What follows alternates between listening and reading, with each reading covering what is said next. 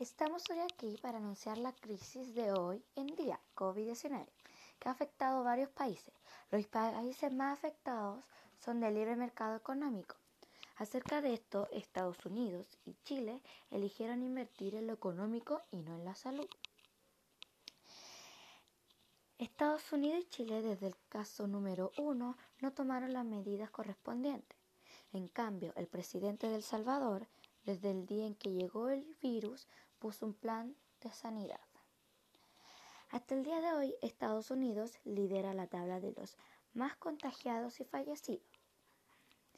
Chile se encuentra en el puesto 22 de la tabla mundial, mientras El Salvador está en el puesto 83 de la tabla mundial. Todo esto viene de parte de Sofía Hardy.